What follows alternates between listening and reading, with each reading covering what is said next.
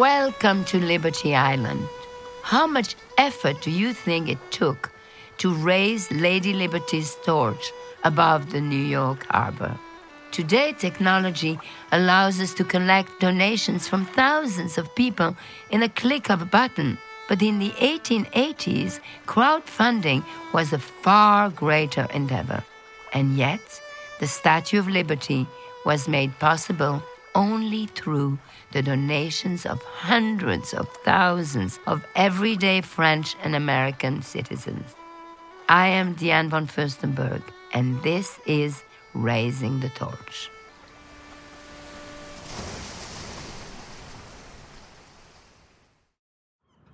On this episode, we will meet Melissa Magnuson Kennedy, a supervising ranger for the National Park Service, American University historian Alan Kraut, and Barry Moreno, historian for the Ellis Island National Museum of Immigration.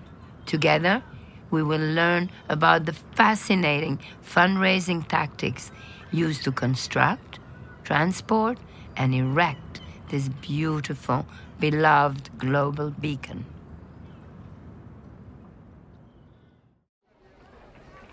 The Statue of Liberty was really of the people in that the people of the United States and the people of France, like normal, regular, everyday people, not not necessarily the super wealthy, not the super powerful. It was everyday folks contributing toward the fundraising efforts and so paying for the Statue of Liberty and the pedestal. My name is Melissa Magnuson Kennedy, and I'm a supervisory park ranger at the Statue of Liberty National Monument. The Statue of Liberty was a gift from the people of France to the people of the United States, but it was also meant to be a joint gift. And so the people of France were responsible for fundraising and paying for the statue itself, and the people of the United States were responsible for fundraising and paying for the pedestal on which the Statue of Liberty stands. The cost of the statue in, in the days in which it, the fundraising took place was something like 300,000 and this would be millions and millions of today's currency. I'm Barry Moreno, librarian and historian at the Statue of Liberty National Monument and the Ellis Island National Museum of Immigration. The original plans for funding the Statue of Liberty were initiated by Edward de Laboulaye. Laboulaye suggested it be a partnership in funding, and Bartholdi concurred with this idea. And the two men agreed that the pedestal should be funded by the Americans and the great statue by the French. So this would draw the Americans into a close relationship with the French. And it also would, would cement ties of union with the Americans in a great project, a project never before undertaken in the history of the world. I'm Alan Kraut, University Professor of History at American University in Washington, D.C. Bartholdi's basic notion was that the French people could be persuaded to give this gift, that it would be a matter of national pride for them. But they too, just like those in the United States, had to be persuaded. The French national government uh, remained out of the picture. This was private fundraising for the Statue of Liberty. The project was a private group.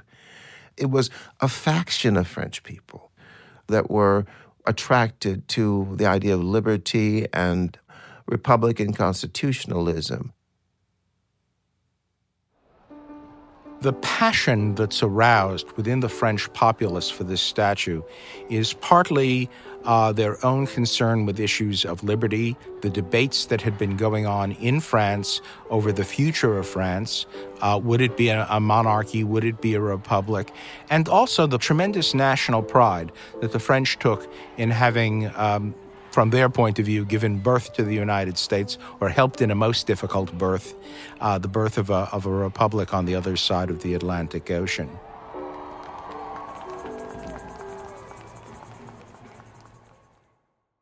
There were fundraising efforts on both sides of the Atlantic. And people in the United States were not really forthcoming with their money. There was a number of campaigns, and yet there were continual delays with the building of the pedestal because there was not enough money being actually raised. On this side of the Atlantic, the amount of funds at first that were needed were relatively light. After all, this was a gift from France to the United States. It was only when it was clear that there was a need for a pedestal on which to put the statue that fundraising had to occur within the United States. The government of the United States was not involved. This was going to be a private endeavor. Fundraising for the pedestal was initiated in 1877.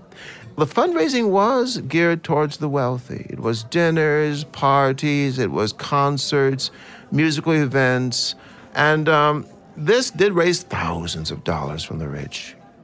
The next phase of the fundraising shifted from the wealthy classes because the building uh, for the pedestal got to be more and more complicated.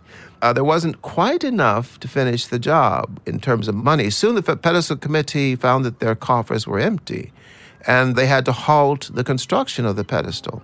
And the statue, meanwhile, had actually arrived. Other cities did not hesitate to say that if New Yorkers did not want the statue, if they were not willing to support the pedestal for the statue, uh, the statue could always find a home elsewhere in their cities. So eventually, Joseph Pulitzer of Pulitzer Prize fame came up with really an ingenious idea, basically crowdsourcing. so he had this idea where if you would donate any amount. It didn't matter the amount. It could be a nickel, it could be a thousand dollars, whatever, whatever you can afford. To the campaign, he would print your name in the New York World, which was his newspaper. And so people, of course, like, hey, who doesn't want their name in the paper? So people would donate and get their name in the paper. Now, it was also brilliant as a newspaper owner because they didn't say when your name would be printed. And so people would go out and buy the paper every day looking for their name. And then if it wasn't there, they'd buy it again. Only the poor people, only the ordinary working men and women, the housewives, their husbands, the kids, immigrants, uh, you know, maids in, in hotels, anyone who wants to donate. So they raised $102,000 in a very short time, couple of months or so. And um, it was astonishingly quick. People said in pennies, nickels, dimes, dollars, whatever they had. I think what made Pulitzer's campaign unique and special was the enthusiasm that Pulitzer, through his newspaper, stirred in the overall project and in the involvement of rank and file Americans, no matter how poor they were, no matter how young they were, and that spirit, the spirit of the democratization of the funding of the statue, I think is what's important. Had they the will, uh, a handful of New York millionaires could easily have funded that pedestal.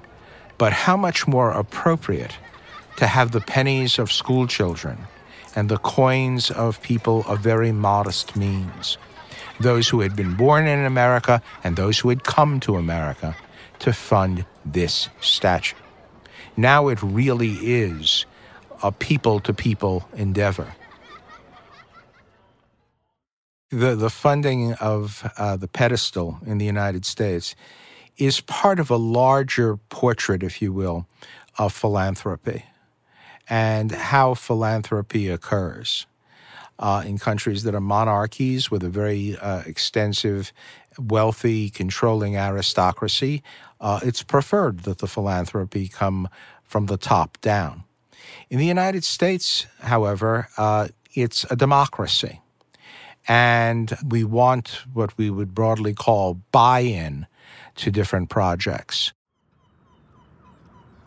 The Statue of Liberty Ellis Island Foundation is our nonprofit partner and they have been raising money to really help the Statue of Liberty for a number of years. So in the 1980s, they started and were doing a lot of fundraising just to have the restoration of the Statue of Liberty in the 1980s. So coming up on the statue's 100th birthday, so to speak, um, we realized, oh, there's some things that need to be fixed, updated, and so forth. And so the Statue of Liberty Ellis Island Foundation was formed to really kind of raise money for that endeavor. And now, with this fundraising effort, uh, raising a lot of money through a variety of kind of avenues to be able to support this museum. Federal money is not involved. It is, as a, a national historic site, and a federal site under the supervision of the U.S. Department of the Interior, the Park Service. Uh, but the actual building and the actual construction and everything else is private. Only when the funding is private can you say that this is not a political act uh, of one government toward another, but rather from one people to another. Diane von Furstenberg is clearly the person who has spearheaded the fundraising for the new museum on Liberty Island. Without the efforts of people like Diane von Furstenberg, it would be absolutely impossible to undertake large projects like the museum. For years, the foundation wanted me to come on the board, and uh, I didn't really need to go on another board. Stephen uh, Briganti, who's the president of the foundation, came to me and he had read my book. And in my book, I talk about my mother. And my mother had been a prisoner during the war. She was in a concentration camp for 13 months, but she survived.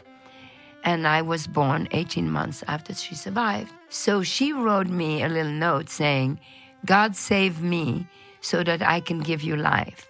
By giving you life, you gave me my life back. You are my torch of freedom. So he underlined the torch of freedom and he came to the book and he said, You've got to do this because your mother said you were the torch of freedom. So I said, Okay. And then I got involved. I raised a $100 million. I mean, not all me, but I certainly raised three quarters of it myself. And it was actually easy because when you start to talk about her and what she represents, just people somehow get moved.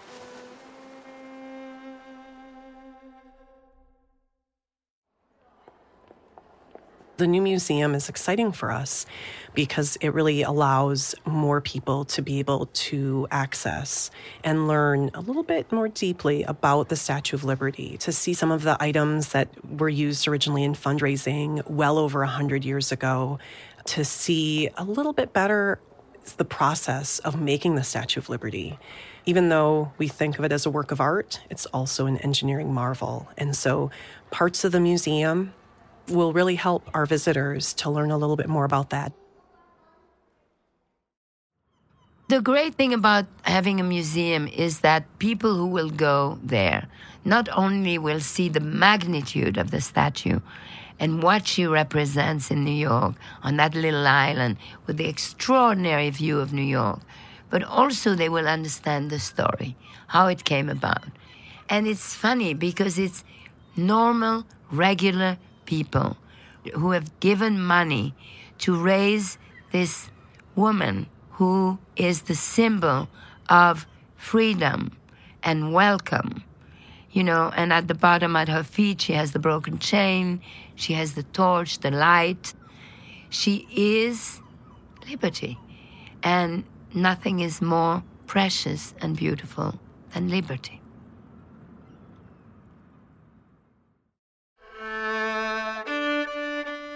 On the next episode of Raising the Torch. Because the concept of liberty is controversial, a statue that supposedly represented, embodied the concept of liberty, would almost of necessity be controversial itself and the object of inspiring disagreement and discussion of exactly what liberty means and exactly what this statue ought to mean. Join us as we find out more about the fascinating history of the Statue of Liberty.